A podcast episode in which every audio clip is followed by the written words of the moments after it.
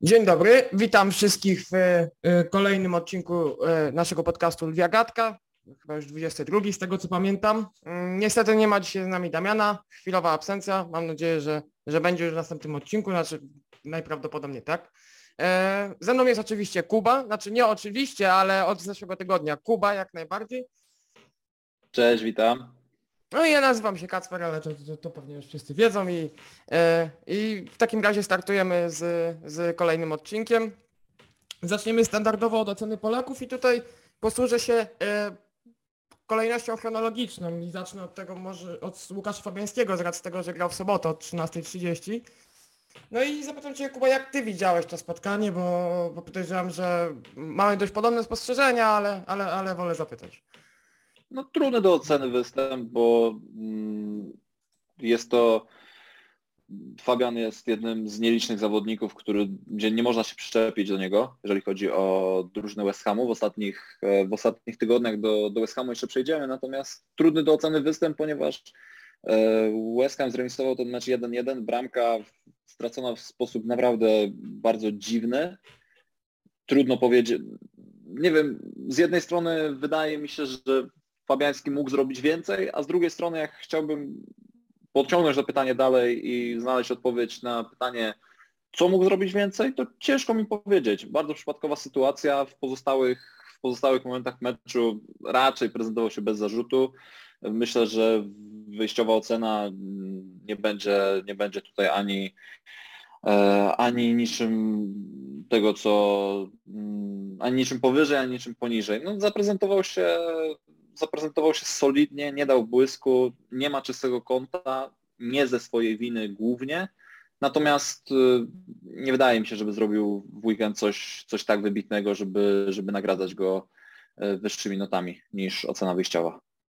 Jest podobnie, tylko że ja dam takiego minusu do trójki z racji tego, że uważam, bądź, bądź mógł się troszkę lepiej ustawić przy tej jednej bramce, ale też nie ganiłbym go aż tak mocno, ponieważ no bądź co bądź to nie była jego jego wina, bo też inaczej by reagował, gdyby spodziewał się takiego strzału w 100%, tak? Więc e, Zdecydowanie. Dokładnie, więc, więc tak mi się wydaje, że możemy o tyle tego minusa, ale takiego malutkiego do tej trójki dopisać. Miał taką jedną interwencję z pastrza Żelintona, ale on był taki powiedzmy to wprost, wprost w niego, więc ja bym tutaj dał może taką lekkiego minusa do trójki z racji tego, że też tych wybitnych interwencji nie było. I West Ham zremisował 1-1, też Newcastle nie, nie aż tak wielu sytuacji e, jasnych, więc, więc Fabian nie miał wiele roboty.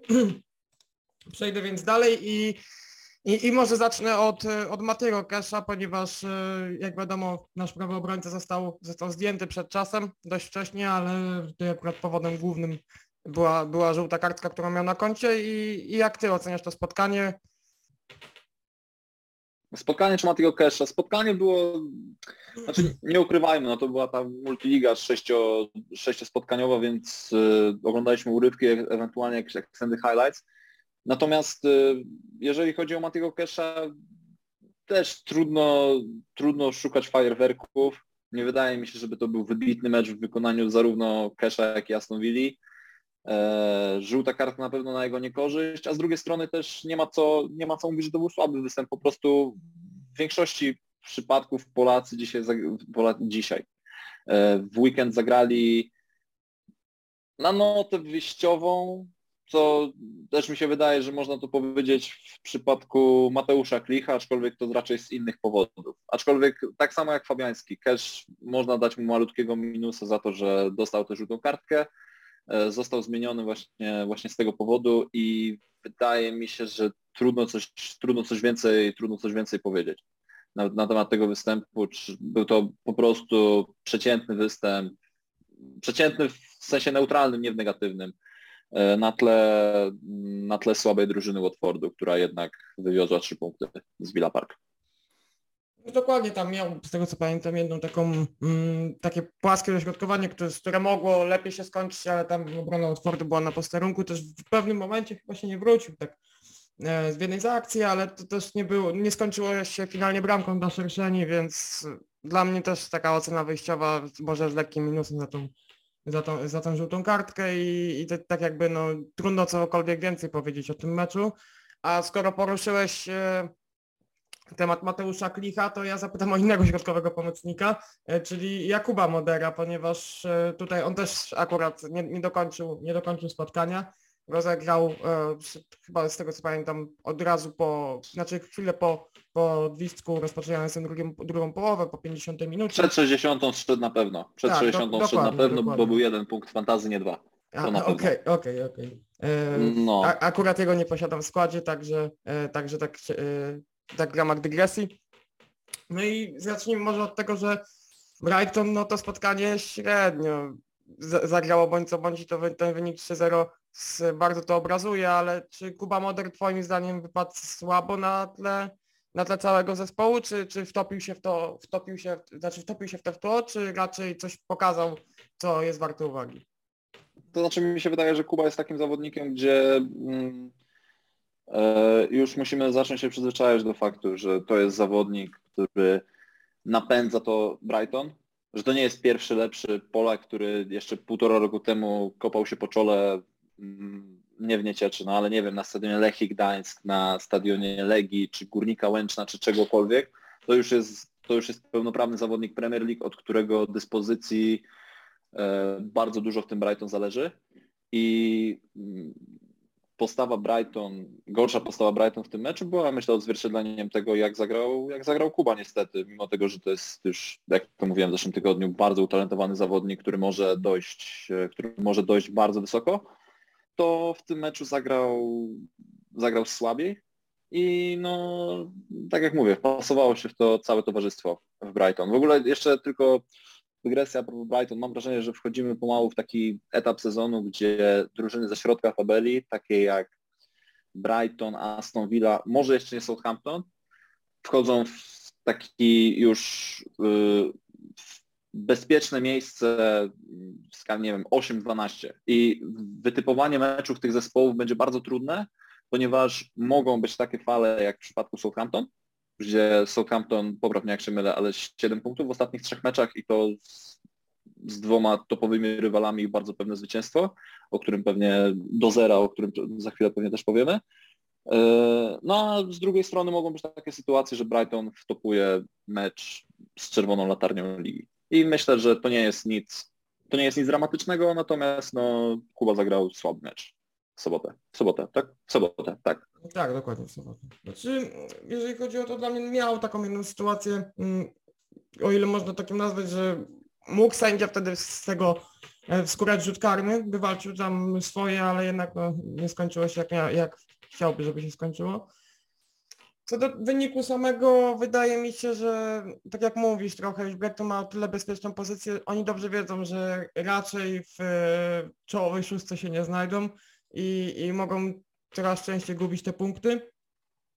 Co do samego Kuby, tak, takie może 2 plus byłoby chyba, byłoby chyba adekwatnym, adekwatną oceną, tak jak powiedziałeś wcześniej, że do każdego z Polaków można przypisać tę trójkę i na pewnie jakbyśmy chcieli, to moglibyśmy ten, te trzy mniej dopisać, ale biorąc pod uwagę, że fakt faktem już jakiś czas nie widzieliśmy, no, chyba nie wiem czy na przestrzeni ostatniego miesiąca czy dwóch widzieliśmy taki słabszy występ e, Kuby, więc tak wydaje mi się, że to, to 2 plus 2 będzie takim, takim dobrym, dobrym odzorowaniem jej, tej jego gry e, w Tak, minionej no kolejce. się zadyszka po prostu, no nie mniej, nie Dokładnie. więcej i, i nie ma co i nie ma co się ekscytować w tym wybitnie i bić na alarm, tylko po prostu no zdarzył się zdarzył się słabszy mecz, a że zdarzył się z takim rywalem, no to będzie to jeszcze bardziej piętnowane, jeżeli by się, jeżeli Kuba zostałby stąszony przez Bernardo Silva na przykład, no to przykryty czapką, no to byśmy przeszli na do porządku dziennego, a że przykrył go czapką Josh Brownhill, no to jednak ma to, ma to swoją wymowę, natomiast bez przesady. Myślę, że można, można przejść dalej i na pewno Kuba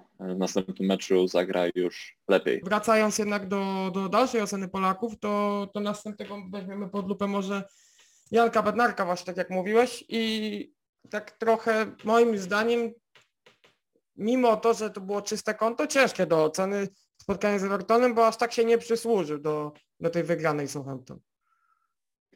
Wiesz co, ja też miałem takie wrażenie, a z ciekawości sobie sprawdziłem e, statystyki dokładniejsze e, i Janek wygrał, mm, jakby to był pojedynek 2 na 2. Salisu miał na swoim mm, Salisu mierzył się częściej z Dominikiem Calvertem-Lewinem, a Janek mierzył się częściej z Richarlisonem. Everton z racji swojej słabości bardzo dużo grał, y, bardzo dużo grał w powietrzu, były to długie piłki i o ile Calvert Lewin wygrał te 6, 6 pojedynków główkowych, to Janek wygrał z Richarlisonem wszystkie pięć, które miał. Także mi się wydaje, że tak jak mówisz, trudne do oceny, natomiast jak tak się wgryziemy trochę bardziej w, w, w głębsze statystyki, to wydaje mi się, że Janek sobie, Janek sobie poradził, y, nie musiał dużo sobie radzić na ziemi, ale w powietrzu sobie poradził i myślę, że y, jak schodzili do szatni, y, to Ralf Hasenhüttl poklepał go po, poklepał go po ramieniu i powiedział, że fajnie, że po słabym występie z Tottenhamem i tylko 45 minutach z United zagrał pełne, pewne spotkanie. Ciekawa statystyka, o której mówisz, bo szczerze mówiąc dopiero tak jak powiedziałeś, po wgłębianiu się w te statystyki możemy to zauważyć, bo, bo na samym początku, szczerze mówiąc, jak ja e, starałem się to, to spotkanie, jakieś tam powtórki z tego znaleźć, e, znaleźć w internecie, to, to akurat nie widziałem, nie widziałem aż tak, aż tak tego, nie było to aż tak widoczne. E, co do Janka, nie wiem, czy, czy się ze mną zgodzić, bo zapomniałem właśnie jeszcze Ciebie zapytać o ocenę, ale, ale chyba takie 3 będzie adekwatne, może 3 plus nawet, jeżeli chodzi ja o... bym dał wyżej. Ja, ja, ja bym dał czwórkę, ale tak jak mówię, że to jest tak, że zobaczyłem, jakby wiedziałem, że jest czyste konto oczywiście, natomiast nie wiedziałem z czego to, czyste konto się wzięło. Czy wzięło się z tego, że e, piłkarze Evertonu pudłowali, czy że e, bramkarz Southampton miał mecz życia, czy po prostu była to bardzo dobra praca zespołu i się okazało, że była to bardzo dobra praca zespołu, tak jak, e, tak jak Janek zaliczył, e, zaliczył pięć, pięć udanych pojedynków główkowych, tak e, boczni obrońcy bardzo ofensywnie, bardzo ofensywnie wyglądali, bardzo dobrze wyglądali w tej ofensywie. Livramento miał asystę, a Walker Peters bramkę. Dobrze mówię, czy Walker... Nie, Walker Peters w poprzeczkę trafił, przepraszam. Dokładnie. No i myślę, że tutaj cały kolektyw, cały kolektyw dobrze się spisał, a Janek w tym kolektywie może nie błysnął, ale dołożył pewną swoją cegiełkę i dlatego myślę, że e, czwóreczka byłaby, czwóreczka byłaby adekwatna. Okej, okay, w takim razie lecimy dalej. Tutaj trochę, trochę rozbieżność zdań, w sensie malutka bardzo, jeżeli chodzi o to, bo ja też jak, jakbym nie, nie mam nic przeciwko temu, żeby dać Jankowi tę, tę czwórkę, ale jednak trochę tutaj za, zachowam powściągliwość, powściągliwość, jeżeli chodzi o to, ale zobaczymy jak to będzie w następnej kolejce. Mam nadzieję, że tym razem, mm, a od chwalenia Janka nie jestem, e, nie jestem wybredny, jeżeli chodzi o to, więc jak najbardziej e, w następnej kolejce chciałbym mu jeszcze wyższą ocenę dać, może nawet i piątkę. E, z racji tego, że idziemy tą chronologią, to zahaczę lekko Przemka Płachetę, bo tam była taka jedna akcja w meczu z Liverpoolem przy, przy tej bramce Luisa Diaza ostatniej. On tam trochę tak, nie tak. doskoczył do Jordana Andersona i nie wiem, czy aż zjechałbyś tą oceną do dwójki na przykład, mimo że grał tam zaledwie kilka min kilkanaście minut, czy, czy jednak nie, myślę, że, mniej? Myśl, myślę, że też trzeba patrzeć na klasę rywala i na sytuację, w której się, w której e, Pocheta wchodził na boisko. E, myślę, że nie ma co tutaj wieszać na nich, wieszać na nich psów, ponieważ wszedł chwilę po tym, jak e, Liverpool mm, dwoma, dwoma ciosami posłał Norwich na deski. No myślę, że będzie miał, myślę, że będzie miał duży problem z tym, żeby może nie wskoczyć do składu, bo ja tak jak mówiłem w zeszłym tygodniu, yy, myślę, że dostanie swoje minuty, natomiast yy, tej swojej szansy, którą, którą otrzymał od, od Dina Smitha nie wykorzystał w 100%. Yy, I ten mecz, i fakt, że zagrał w tym meczu dopiero, mm, dopiero no, wszedł dopiero z ławki, no to pokazuje, że będzie, że będzie ciężko na, y, o kolejne występy w podstawowym składzie. Dokładnie, a tak jeszcze nawiązując do, e, do samej pozycji Przemka w zespole, to trochę martwią kolejne te liczby, na przykład ta asysta Sargenta czy, czy bramka Rashica, ale tak wracając jednak do tej sytuacji, o której mówiłem, to uważam, że ta piłka to nie jest o tyle sama wina Przemka, co ta, ta futbolówka do Diaza w ogóle nie powinna dojść, biorąc pod uwagę ustawienie środka pola, i jeżeli chodzi o cenę, to jest trochę trudne, ponieważ y, nie lubię oceniać zawodnika po kwadransie gry. Ale jakbym miał nie, wystawić... to nie ma sensu. Dokładnie, dokładnie, dokładnie, więc prawdopodobnie byłaby to ocena wyjściowa, ale no tak jak właśnie Kuba mówi, nie ma sensu oceniać oceniać piłkarze po, po 15 minutach gry. E, w takim razie bierzemy ostatniego z naszych e, rodaków na wyspach, no bo jak wiadomo Jarek Jach no niestety nie bryluje w Crystal Palace, lekko No nie mówiąc. bryluje. No nie bryluje. E, przejdę do Mateusza Klicha, ponieważ tutaj była żółta kartka, jest przegrana Leeds, ale czy uważasz, że to było słabe spotkanie Mateusza? Bo ja uważam, że jednak Nie. trochę, tr, tr, trochę pokazał i trochę poszarpał z przodu, że tak to określę. Absolutnie, absolutnie się z Tobą zgadzam. E, aczkolwiek również dałbym mu ocenę wyjściową. Nie z tego powodu, że był to, tak jak w, w przypadku Fabiana czy Matiego Kesha, występ przeciętny, tylko był to występ bardzo barwny. Już abstrahując od, czerwonej, od żółtej kartki, która była w 95 minucie i nie miała zbyt dużego wpływu, o tyle y, w ofensywie bardzo dobrze to wyglądało. No, ja powiem Ci, że musiałem aż dwa razy sprawdzić, czy naprawdę oddał 7 strzałów i naprawdę oddał 7 strzałów. E, Mateusz Klich w tym meczu, z czego jeden mm, przy stanie 2 do 2 jeszcze DGA sparował, e, sparował nad poprzeczkę. Bardzo, bardzo blisko było przepięknej bramki z 20 kilku metrów. Aczkolwiek ja bym się przyczepił do, do trzeciej bramki. Tam, było, tam była sytuacja, gdzie Sancho z Fredem zrobili bardzo banalny obieg.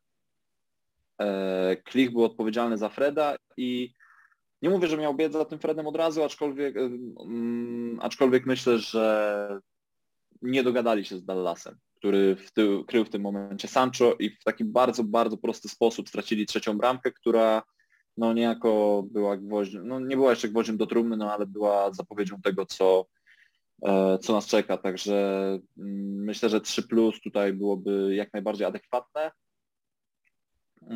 dla Mateusza, aczkolwiek takiego Mateusza w środku, y, w środku pola pod kątem ofensywnym bardzo, bardzo chcemy oglądać i ja nie ukrywam, że się, że się stęskniłem za takim, za takim klichem, jakiego widziałem w meczu z United. No tak jak mówisz, też warto wspomnieć, że moim zdaniem Mateusz prezentowałby się jeszcze lepiej, gdyby ten środek Polaris był o wiele lepiej zorganizowany. Mowa oczywiście o Tak tej jest. sferze defensywnej, bo jednak jak mówiłeś w zeszłym odcinku i się z tym zgadzam w 100%, ten środek pola wygląda tragicznie, jeżeli chodzi o tą defensywną strefę. Ale, ale Licha tak naprawdę nie ma za co ganić, może rzeczywiście za tę akcję, o której mówiłeś. Ten strzał naprawdę był, był, był fajny, gdyby to był DHA sprzed, dwu, przez, sprzed dwóch lat, może bez formy kompletnie, to, to prawdopodobnie byłaby to bramka. Mm, Ale, ale, ale naprawdę Mateusz, jeżeli utrzyma taki poziom, to moim zdaniem przynajmniej mimo swojego wieku mógłby, e, mógłby nawet, jeżeli liczby spadły, ubiegać się o angaż w innym klu- z klubów Premier League, jeżeli oczywiście by tylko otrzymał poziom. Ale też chyba zostanę przy ocenie 3, 3 plus, tak, tak, będzie, tak będzie najlepiej, bo jednak trochę, e, trochę ten błąd przy trzeciej bramce taki mógł zrobić więcej, ta, ta spazma jednak zostaje. I w takim razie mamy następne tematy. Trochę, przepraszam, e, trochę ich jest. E, przejdę może na początku do, tutaj według naszego scenariusza, który dzisiaj organizował, organizował Kuba i moim zdaniem jest, jest e, fajnie się z niego płynnie przychodzi do następnych. E, Dzięki. Proszę bardzo. Przejdziemy na początku do starcia Tottenhamu z Manchesterem City. No i dość nieoczekiwanego wyniku, bo bądź co bądź przed, przed tą kolejką e, trochę, ja przynajmniej miałem poczucie, że, że ten projekt nie ma racji bytu, e, czyli Antonio Conte w Tottenhamie, a tymczasem tymczasem e, Włoch ugrał trzy punkty na Etihad. I co o tym sądzisz, Kuba? Myślisz, że to jest taki jednorazowy wybryk, czy, czy jednak obja- tak jakby ta prognoza dobrej formy Tottenhamu na następne kolejki? Myślę, że nie ma przypadku w tym, że Tottenham zagrał najlepsze mecze pod wodzą Antonio Conte nie z drużynami pokroju Leeds, Norwich czy Brighton, a z Liverpoolem i z Manchesterem City. Bo sięgając z pamięcią kilka tygodni, kilka tygodni wstecz do tego starcia z Liverpoolem, to również e, Tottenham naprawdę bardzo dobrze, bardzo dobrze wyglądał i wydaje mi się, że to nie jest kwestia mm, jakości Tottenhamu, a sposobu gry dwóch największych gwiazd, czyli Kane'a i Sona. To są postaci, które kochają przestrzeń, które bardzo dobrze ją wykorzystują i perfekcyjnie się rozumieją. W niedzielę mieliśmy, mm, mieliśmy również prezentację trzeciego, który może być takim, może być takim brakującym ogniwem, czyli Dejana Kulusewskiego. E, z peanami na jego cześć bym się wstrzymał, ponieważ pamiętamy jak zadebiutował Bergwijn e, tuż po przyjściu na wyspy, gdzie zanotował gola i asystę, a na pewno była to bramka, która, e, mm, która była złotą bramką, czyli, mm, czyli decydującą o losie, o losie meczu. Mi się wydaje, że to nie jest tak, że Tottenham zrobił zwrot o 180 stopni i nagle po trzech porażkach z rzędu zacznie marsz w górę tabeli przekonującymi zwycięstwami. Myślę, że w tym momencie trzeba wspomnieć o tym, że Guardiola e, nie, nie wydaje się, że Guardiola nie analizuje swoich rywali. To znaczy, że mieliśmy już kilka takich przypadków w ostatnich latach, gdzie Guardiola mm, tak bardzo to myślę, że to nie jest nawet pycha, tylko to jest przekonanie o tym, że, jest, że jego zespół jest najlepszy w tym, co robi, że jego plan taktyczny nie jest dostosowany do rywala, tylko do swojego, skupia się tylko i wyłącznie na sobie. I koniec końców takie drużyny właśnie jak Tottenham, które mają e, bardzo dużo jakości z przodu. Nie da się ukryć, że Kane i Son, pomimo tego, że Anglik ma nieco, nieco gorsze liczby w tym sezonie niż w zeszłym, to jednak cały czas jest, y, jest niesamowitym piłkarzem, to przy odpowiednim, przy odpowiednim planie taktycznym na, na Guardiolę można, e, można tego Guardiolę e, pokonać, co Tottenham pokazał. I nie wydaje mi się, żeby zagrał aż tak dobrze w meczu z Burnley. Być może wygrają. To nie mówię, że bo tak jak e, tak jak już mówiłeś wcześniej, Kasper, nagrywamy to w środę o 19, czyli za chwilę mecz między Berlin i Tottenhamem się rozpocznie i jakby będziecie tego słuchać, to możecie sobie zweryfikować. E, natomiast mi się wydaje, że ten mecz nie był przełomowy, a Tottenham po prostu wykorzystał w 100% swoje atuty. Nie wydaje mi się, żeby w następnych meczach Tottenham był aż tak przekonujący, chociaż nie wiem, jak to będzie wyglądało punktowo. Znaczy, jeżeli chodzi o to, zgodzę się, że ta gra nie będzie diametralnie e, inna pod względem jakościowym, bo dla mnie nie wyobrażam sobie, że Tottenham wygrywa z Berlin 3-4-0, chociaż może tak być i będą się, będą się słuchacze śmiać w, w piątek, jak będą tego słuchać. E, I też nie wydaje mi się, że chociaż z Leeds w tym sezonie akurat wszystko jest możliwe, do czego też potem, potem dojdziemy, ale, ale jednak nie uważam, żeby Tottenham nagle e, zmienił zmienił styl, znaczy zmienił e, wyniki z, i wykonywaną, i wykonywaną pracę o 180 stopni i Antonio Conte zaczął wygrywać każdy mecz do końca sezonu. Aczkolwiek uważam, że takie zwycięstwo Tottenhamowi było potrzebne, bo bądź co bądź to jest pierwsze zwycięstwo e, Tottenhamu Antonio Conte z klubem z Big Six, z tego co pamiętam. Na pewno jeżeli chodzi o grunt ligowy, ale chyba po, jeżeli chodzi o puchary, o ligi tak samo, z tego, tak, tak, tak, dokładnie, o puchary ligi. Więc Więc tak naprawdę to może zbudować mentalność w drużynie, której mi się wydaje od momentu przejęcia Włocha, mimo tego, że on jest świetnym motywatorem, trochę brakowało. Brakowało takiego właśnie momentu zwrotnego. Może on nim będzie? Eee, tego, o tym się przekonamy w najbliższych kolejkach, ale uważam też, że po tym meczu z Berlin i po tym meczu z Leeds przyjdzie taki czas weryfikacji dla Tottenhamu, bo grając z Evertonem, z Evertonem, którego forma jest jaka jest, ale wiadomo, że ten zespół jest dość nieobliczalny. Później grają z Manchester United, później będą grali do tej przerwy e, na kadrę jeszcze z Brighton i z West Hamem, no to to według mnie może być taki, tak jak mówię, czas weryfikacji, czas tego, e, który pokaże w jakim miejscu e, Tottenham skończy sezon i w jakim miejscu w ogóle teraz jest Tottenham pod względem budowy drużyny. Co może cieszyć na pewno to to, że Harry Kane i, i Juminson zagrali naprawdę, naprawdę dobre spotkanie, plus jeszcze, plus jeszcze właśnie Dejan Kulusewski e, dołożył bramkę i asystę. E, może zrobić się właśnie taki terces z tego fajny do oglądania, jeżeli chodzi o Premier League, a, a tak wcześniej, e, wcześniej krytykowałem transfer, transfer Kulusewskiego.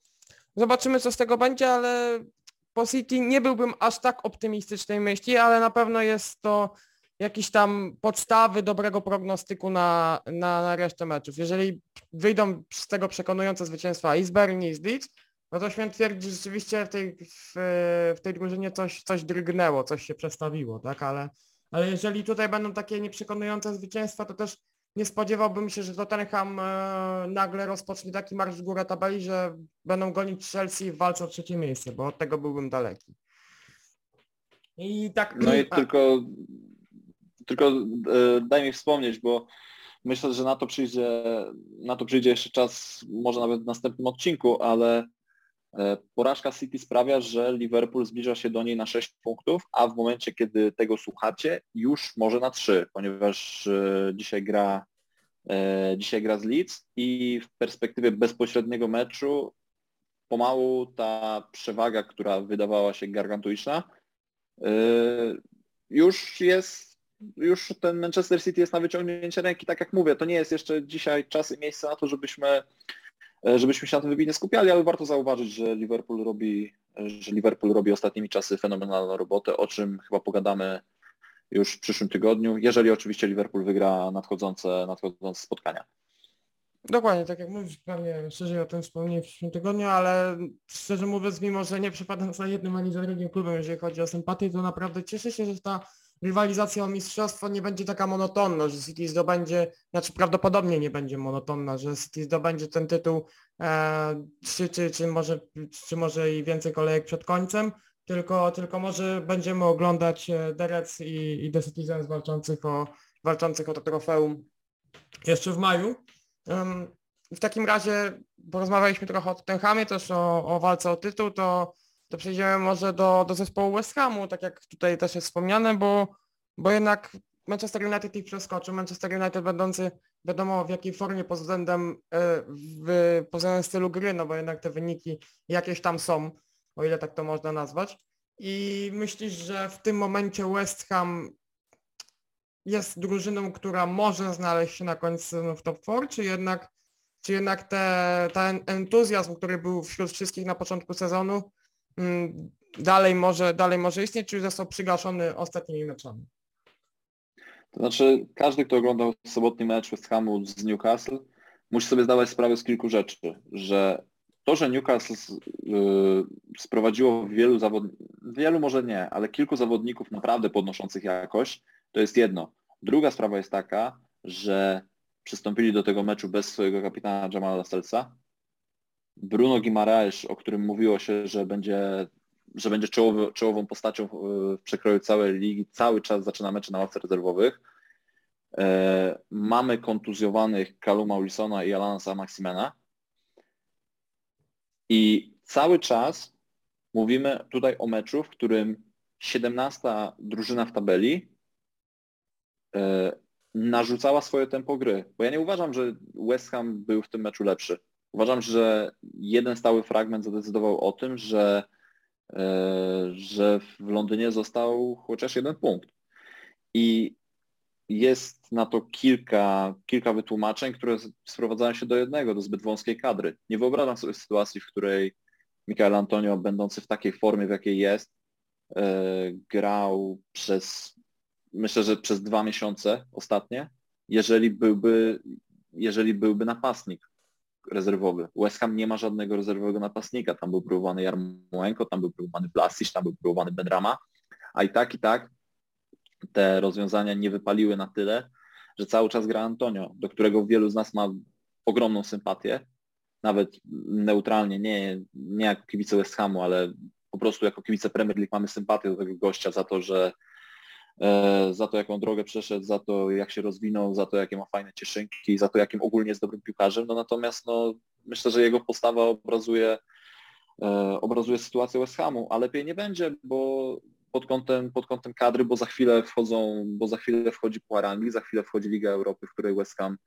e, w której West Ham jest już w jednej ósmej finału i myślę, że jeżeli West Ham ma się dostać do Ligi Mistrzów w przyszłym sezonie, to myślę, że łatwiej będzie poprzez, e, poprzez 7 meczów w Lidze Europy niż rywalizację z Tottenhamem, United czy z Arsenalem, czy z Wolverhampton, żebym nie zapomniał, o czwarte miejsce.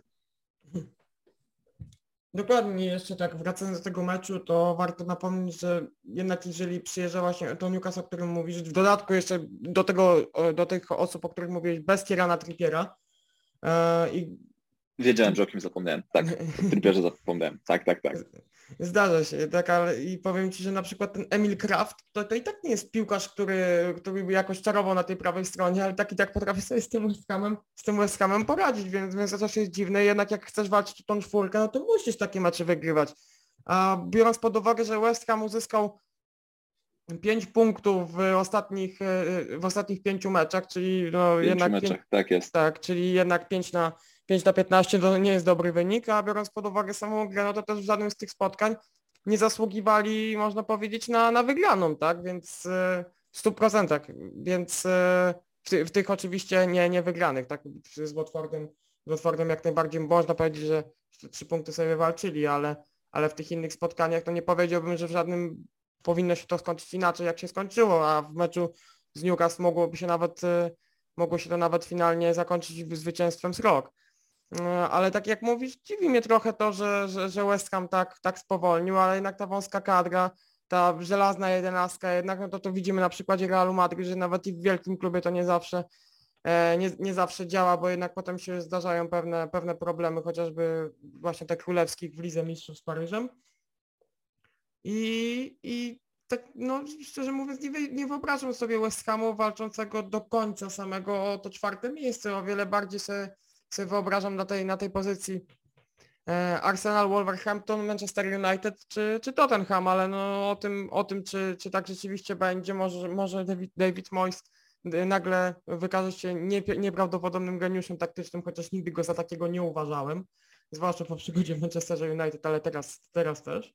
E, Więc no, nie, nie, nie wyobrażam sobie momentu, w którym West Ham e, ląduje na tym czwartym miejscu na koniec sezonu, chyba że rzeczywiście te inne zespoły, czyli kanonierzy, wilki, e, koguty i czerwone diabły byłyby w tak beznadziejnej formie, mm, żeby, żeby, żeby młoty po prostu ich lekko wyścignęły, wyścignęły o kilka punktów i, i zajęły, zajęły tą czwartą lokatę dającą, dającą awans do, do Champions League.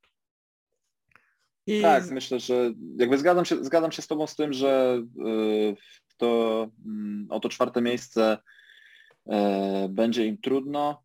E, Z sympatiami kibicowskimi powiem, że bardzo mi się cieszył jakby, e, jakby jak to powiedziałeś, koguty, czerwone diabły i wilki straciły swoją, straciły swoją formę bądź jej nie odzyskały. A już tak czysto poważnie, mm, odchodząc od moich kanonierskich sympatii, Patrzę na terminarz West Hamu i no, nie jest kolorowo. E, mają do przerwy na kadrę mecze z Wolverhampton, z Liverpoolem na Anfield, z Aston Villą, która tak jak, tak jak już wspominałem, będzie to drużyna całkowicie nieobliczalna, e, z Tottenhamem na wyjeździe i z Evertonem. I to jest, e, e, nie, przepraszam, e, z Evertonem już po, e, kwietniu już tak. po przerwie na reprezentację. Dlatego mi się wydaje, że to będą cztery mecze, cztery mecze weryfikacji i mecz Tottenham-West Ham będzie 20 marca, będzie takim meczem, który jeżeli zwycięstwo jednej drużyny oznacza wypisanie się drugiej z czołowej czwórki, a remis oznacza wypisanie się obydwu drużyn z czołowej czwórki. Taka jest, y, taka jest moja opinia na ten temat, no także chyba zgadzamy się z tym, że West Ham w tym momencie jest bliżej ósmego miejsca niż czwarte. Dokładnie, jak najbardziej tutaj. Chociaż uważam, że, że tak jakbyśmy mieli porównać nawet e, możliwości West Hamu i Wolverhampton, to uważam, że Wilki mogą ten sezon skończyć wyżej, wyżej niż Młoty i, i nie zdziwię się, że, jak rzeczywiście tak będzie. I tak jak mówisz, Tak, West Ham tak może, myślę. że, że West Ham może skończyć na tym ósmym miejscu.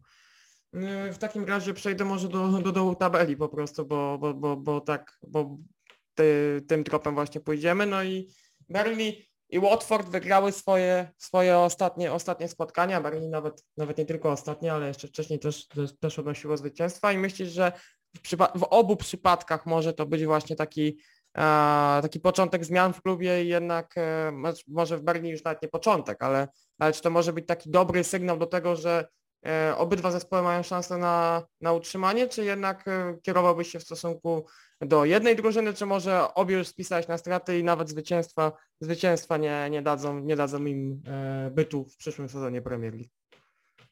Mm, Mam, mam problem z obydwiema drużynami, nie ukrywam. Z Watfordem mam zdecydowanie największy problem w całej lidze, ponieważ to jaki tam jest dworzec kolejowy, jeden wyjeżdża, drugi przyjeżdża, trzeci, czwarty, piąty, to jest y, e, to mm, te okienka transferowe zawsze tam są, zawsze tam są niesamowite, przychodzą nowi trenerzy, którzy mają swoich faworytów i Watford to jest, to jest naprawdę, tam się zmienia wszystko jak w kalejdoskopie. E, natomiast na co warto zwrócić uwagę, to fakt, że Watford przestał masowo tracić bramki. Bo jeżeli mm, spojrzymy na e, cztery ostatnie mecze, które się odbyły, mm, które się odbyły w lutym, to mamy trzy stracone bramki. Co w przypadku Watfordu no, nie, było, nie było regułą. Mamy dwa czyste konta w tym czasie. E, no natomiast z drugiej strony problem nagle się okazało, że jest w ofensywie. Tylko, że jeżeli chodzi o ofensywę, to Roy Hodgson ma bardzo wysokiej jakości piłkarzy. Znaczy, czy to Emmanuel Dennis, czy Ismail Assar. Może Josh King to trochę mniej, ale ten duet, e, ten duet, który wrócił z Pucharu Narodów Afryki może naprawdę zdziałać cuda i takimi pojedynczymi zrywami, tak jak było to właśnie w meczu z Aston Villą, e, sprawić, że Watford będzie czuł te punkty i nie uważam, że będzie to marsz w górę tabeli Mm, tak jak Leicester miało w, 2000, w 2015 roku rok przed zdobyciem mistrzostwa. Natomiast uważam, że Watford może jeszcze powalczyć, a w przypadku Burnley e, nie wiem, cały czas mi się wydaje, że mimo tego, że był jednorazowy wybryk z, z Brighton, to Burnley będzie bardzo dużo meczów remisować poprzez żelazną defensywę, czy też pojedyncze zrywy Weghorsta który ja byłem pewny, że nie da się zastąpić Chrisa Uda, bo był idealnie wpasowany do taktyki Woł Bedcost robi ze mnie, robi ze mnie bałwana i gościa, który się zupełnie nie zna na piłce, ale przyjmuję to, bo bardzo fajnie się go ogląda i, i z przyjemnością będę patrzył na jego, na jego bramki. Natomiast wydaje mi się, że o ile w przypadku Watfordu może być tak, że na trzy mecze przyjdzie jedno zwycięstwo, o tyle w przypadku Berli będzie to jedno zwycięstwo na pięć meczów i jeden remis. I te remisy czułane nie pozwolą Burnley się utrzymać. Tak mi się wydaje, że, że z racji tego, że odskoczyło Newcastle, które już nie będzie się raczej biło o, o utrzymanie dzięki tym transferom, które zrobili, tak Burnley Watfordowi może, może zabraknąć, może zabraknąć po prostu jakości tych punktów z wcześniejszych faz sezonu. Tak mi się wydaje przynajmniej. Hmm, ja uważam trochę inaczej, jeżeli już bym miał wybierać drużynę, która prędzej by się utrzymała z tych dwóch, wybrałbym Barney tylko dlatego, że właśnie ten Bob Darkos mnie trochę przekonał tym ostatnim meczem, jeżeli chodzi o to, ale też miałem sceptyczne przeczucia co do jego transferu. Myślałem, że nawet jeżeli Holender odpali w, Berlin, to już w Championshipie po tym jak spadną i dopiero ewentualnie później, jeżeli ponownie by się znaleźć w Premier League, e, zacznie strzelać w niej gol, może nie seryjnie, ale, ale uważam, że jest to piłkarz pod względem postury, który pasuje nie dość do Berlin, to do całej Premier League. E, e, dość dość e, niezłej jakości napastnik na taki klub. E, co do, sam, co, do samych, e, co do samych deklaracji wydaje mi się, że e, tutaj się od razu poprawię, powiedziałem wcześniej, że Berlin że Berlin wygrało jeden ze spotkań. Myślę, zapomniałem, że, że, że nie wygrali z, meczu z, z Watfordem tylko że to był remis No i to, jest właśnie, i to jest właśnie to, i ci wejdę teraz w słowo, to jest właśnie to, że nawet jak Berni punktuje, to są Dokładnie. to pojedyncze właśnie po, pojedyncze punkciki ciłane, ciłane na remisach. Berlin ma zaledwie 9 porażek w tym sezonie. To nie jest dużo. To jest naprawdę no. bardzo przyzwoity wynik. Problem jest taki, że mają tylko dwa zwycięstwa. No, dla porównania wspomniany przez nas West Ham ma 8 porażek. Jedną, jedną mniej tylko niż, E, niż Burnley i przez to właśnie, że Burnley nie jest w stanie nie jest w stanie wygrywać po prostu. To była ich druga wygrana w sezonie. To nie wydaje mi się, że właśnie na tych pojedynczych punktach e, dadzą radę.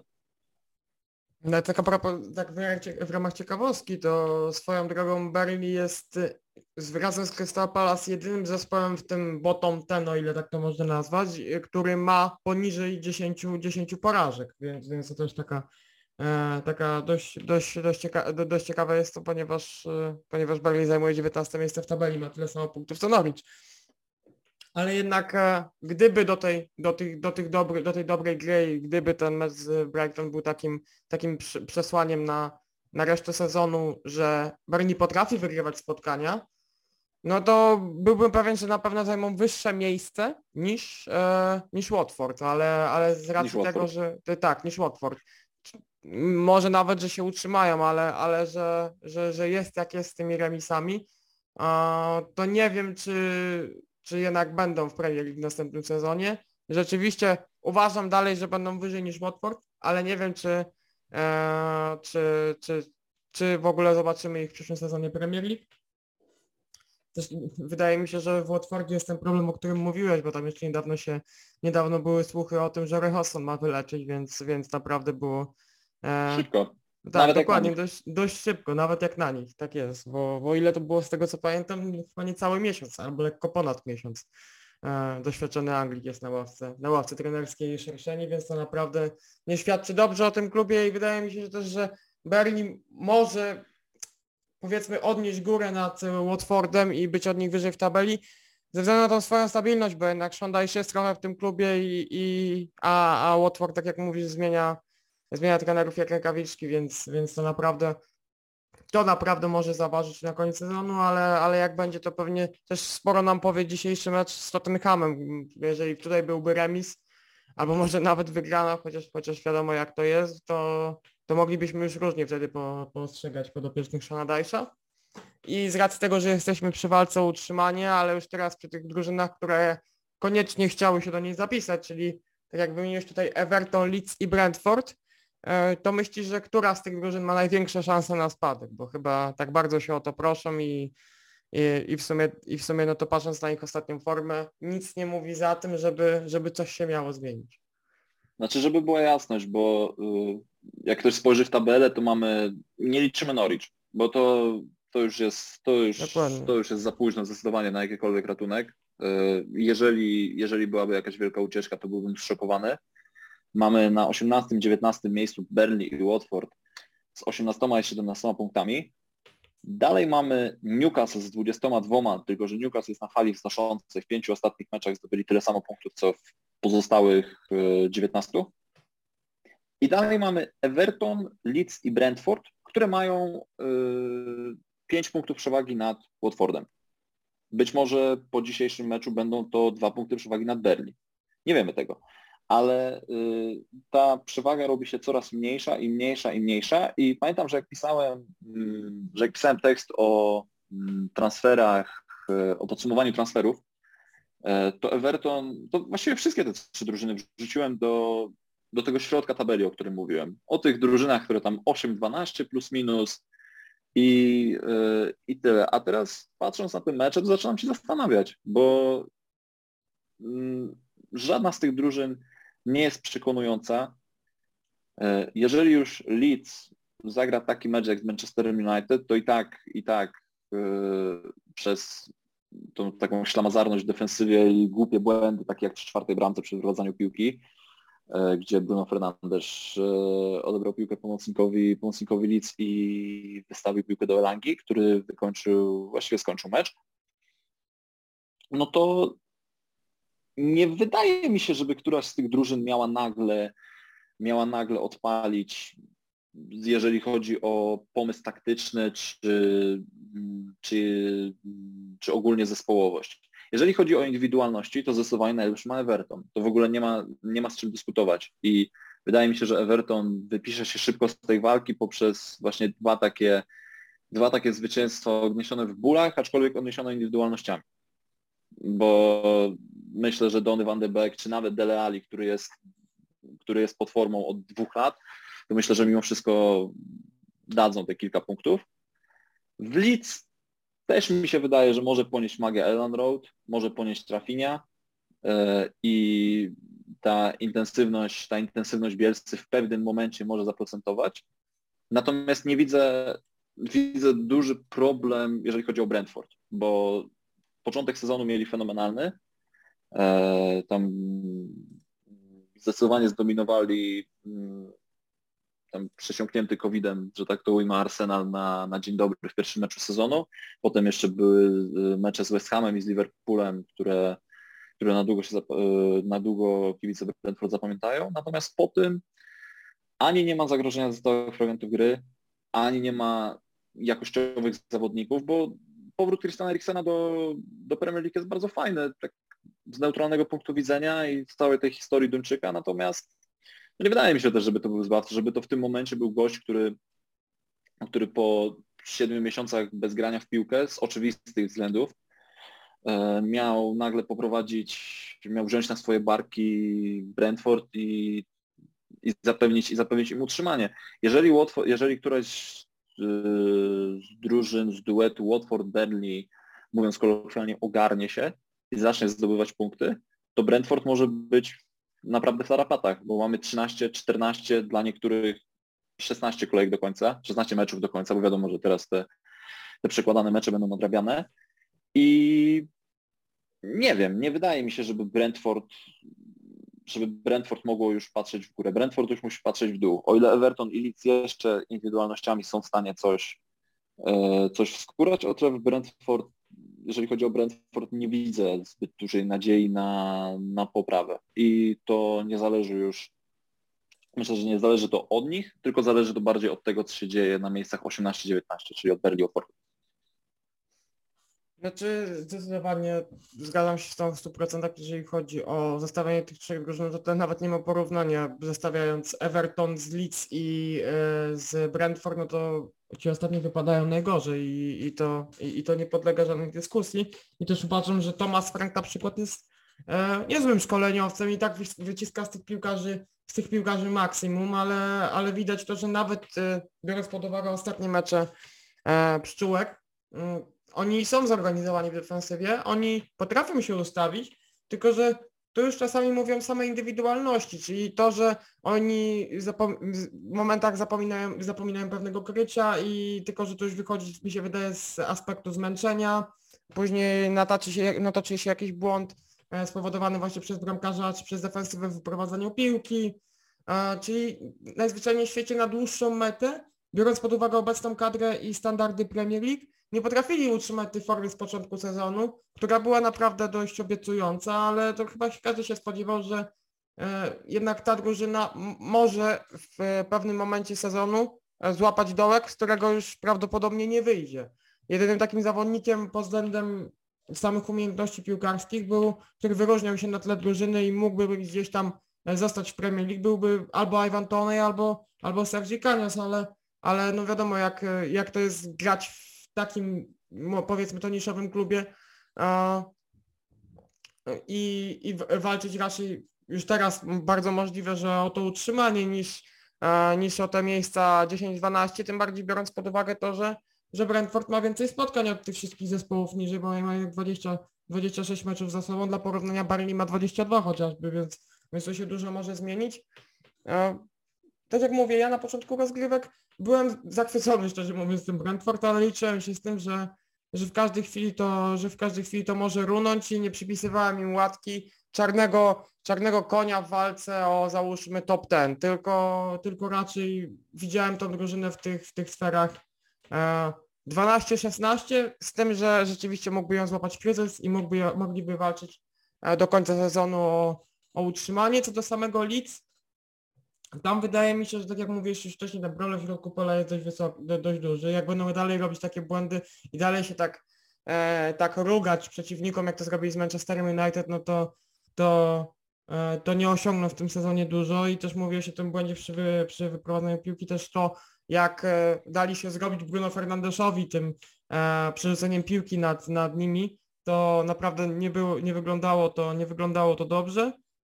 I tak Leeds, jeżeli, ma, jeżeli mam być szczery, może bić się o to utrzymanie, ale wydaje mi się, że inne zespoły tak będą zawodzić swoją formą, że to Leeds w końcu jakieś tam punkty uciła w bólach, ale uciła, a, a Brentford y, będzie się bił z Watfordem, Berlin i, i, i Norwich y, o to, o to utrzymanie. Leeds raczej będzie, będzie troszeczkę wyżej. Mm, z Evertonem jest ten problem natomiast, że ja uważam, jakoby Frank, Ramp, e, jakoby Frank, Frank Lampard, żeby pokazać pełnię swojego projektu, musiałby e, mieć za sobą ten okres przygotowawczy.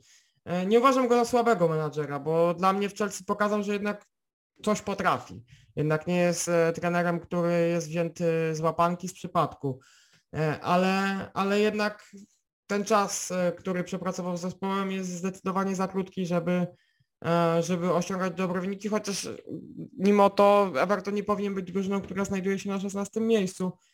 E, uważam natomiast, uważam więc, że Everton raczej na koniec sezonu zajmie miejsce pomiędzy 11 a 14 lokatą, jeżeli tak mam strzelać. Ale od przyszłego sezonu możemy zobaczyć inną drużynę, która bądź co bądź będzie bazowała na kolejnych, wydaje mi się, trochę dziwnych i dla niektórych nawet niezrozumiałych transferach.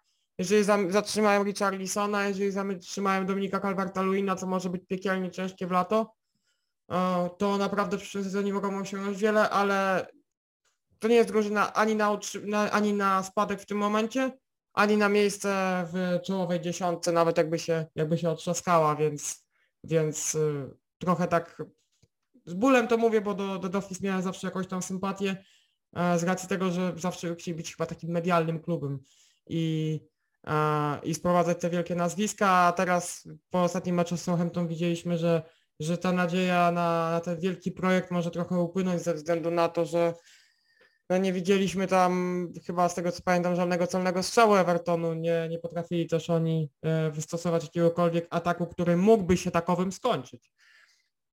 I gdyby nie postawa Jordana Pickforda, to mogło się równie dobrze to skończyć 4 czy 5-0 dla, dla Southampton. Mm, no ale tak jak mówię, ten e, sezon dla Evertonu to kolejny już sezon e, do przeczekania, do okresu przygotowawczego i wtedy może zobaczymy inną drużynę, o ile o ile włodarzom klubu nie zmieni się plan, nie zmieni się plan na budowanie zespołu i nie zrezygnują z zespołu Franka Lamparda, w co wątpię, ale, ale z Evertonem, z Evertonem bywa różnie. E, I tak już kończąc, chyba, że coś, coś chcesz jeszcze dopowiedzieć, Kuba, na ten temat. Wiesz co, ja bym chciał na sam koniec, jak już jesteśmy przy tej walce o utrzymanie, e, zerknąłem na tabelę, no jakby zerkamy na tą tabelę każdego dnia praktycznie, e, ale z różnych względów i patrzymy na różne miejsca. E, przy tej rozmowie o utrzymanie, tak, e, przy rozmowie na temat utrzymania, patrzę na tą tabelę i prawdę powiedziawszy, ja tutaj nie widzę słabych zespołów. Znaczy widzę te pod kątem kadrowym. Widzę te trzy ostatnie, Watford, Burnley, Norwich. Widzę to Brentford, które bardzo jest takim innowacyjnym, nazwijmy to, projektem, jest, jak to ładnie ująłeś, niszowym klubem. I moim zdaniem kadrowo Southampton jest następną drużyną, która powinna bić się o to utrzymanie. I tak na sam koniec, jak już mówimy o drużynach, które biją się w tej walce o utrzymanie, chciałbym bardzo docenić po raz kolejny. W zeszłym tygodniu to robiłem, za tydzień też to będę robił, jak będę, za dwa tygodnie. Kiedykolwiek nie będę w tym hmm. podcaście, zawsze będę chwalił Ralfa Hasenhitla, bo uważam, że to, co goś wyciska z nich, to jest coś nieprawdopodobnego.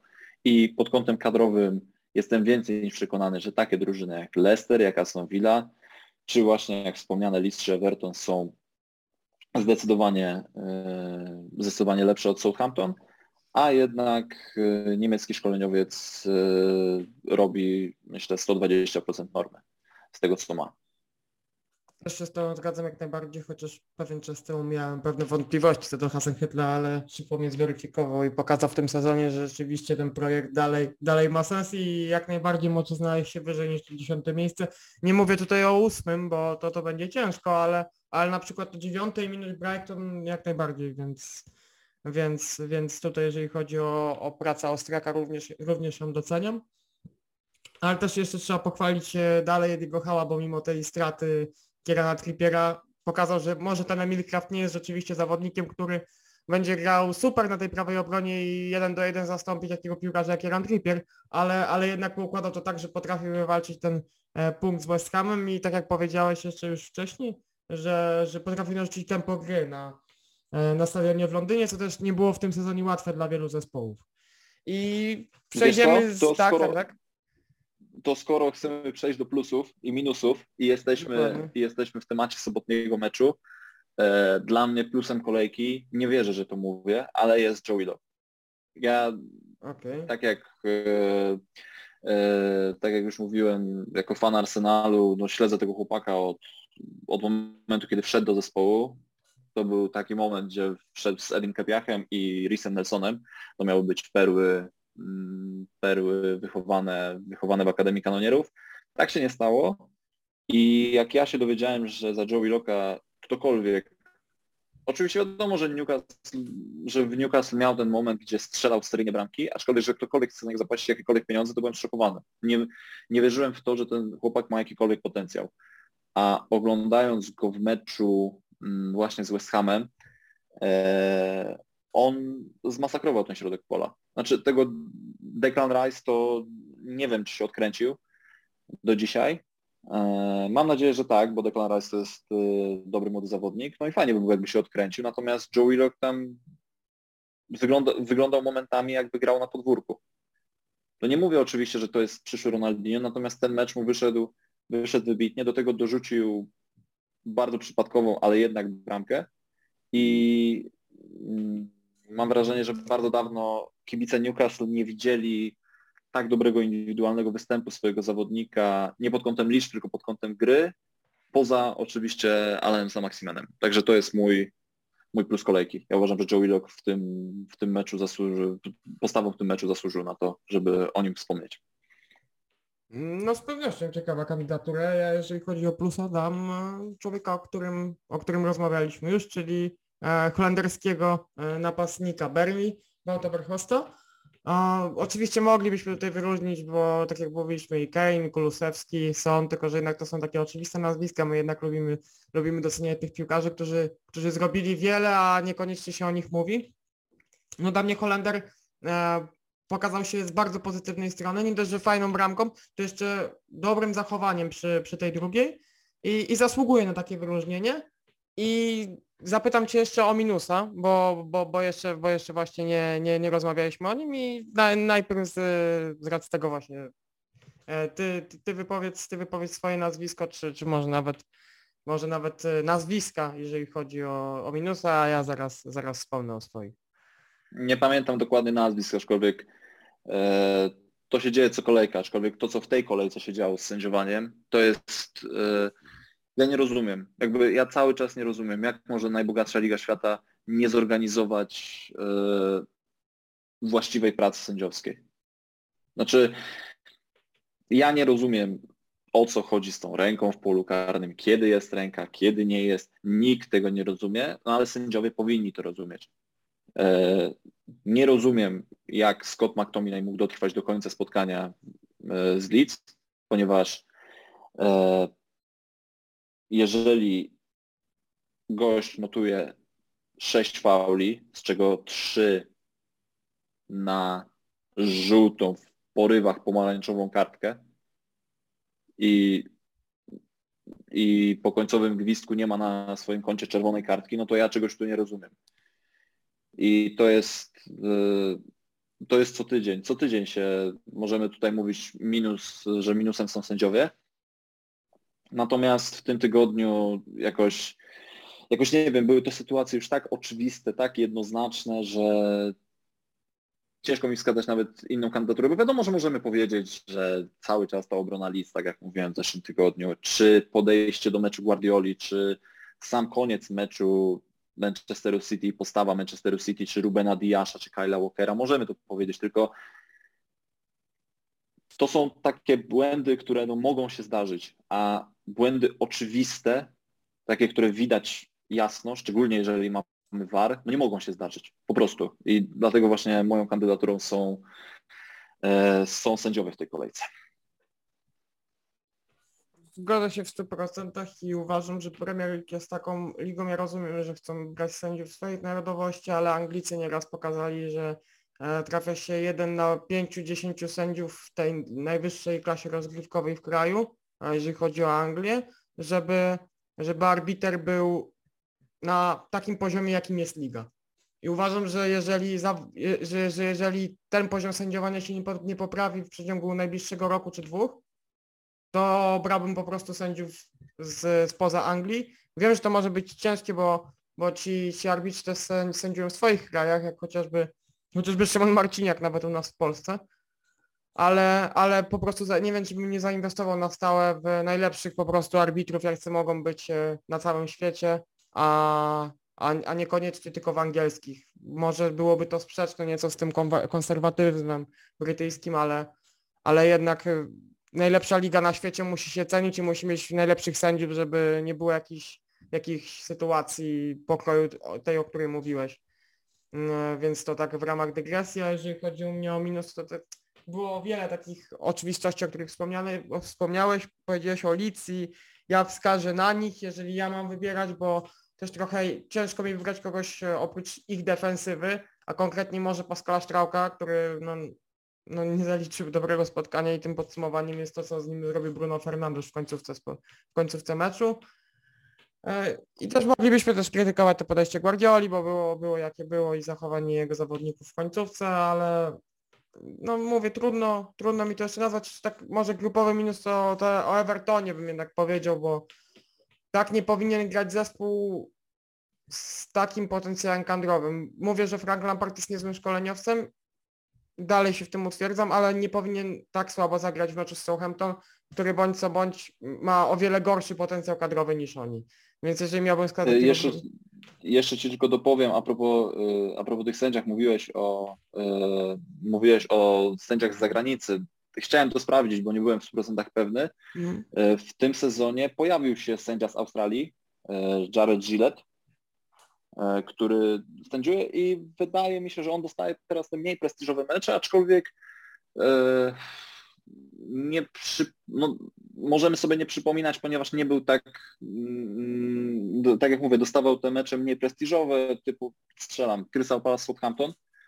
E, natomiast e, to już się, to już się dzieje pomału e, i wydaje mi się, że Premier League jest dzięki językowi angielskiemu, który, no, którym musisz się posługiwać płynnie, jeżeli chcesz panować nad sytuacją na boisku E, szczególnie, szczególnie w meczach, e, szczególnie w meczach, gdzie wszyscy mówią po angielsku i kapitanowie są Anglikami, no to wydaje mi się, że, e, że Anglia może wziąć mm, arbitrów czy z Australii, czy ze Stanów Zjednoczonych, czy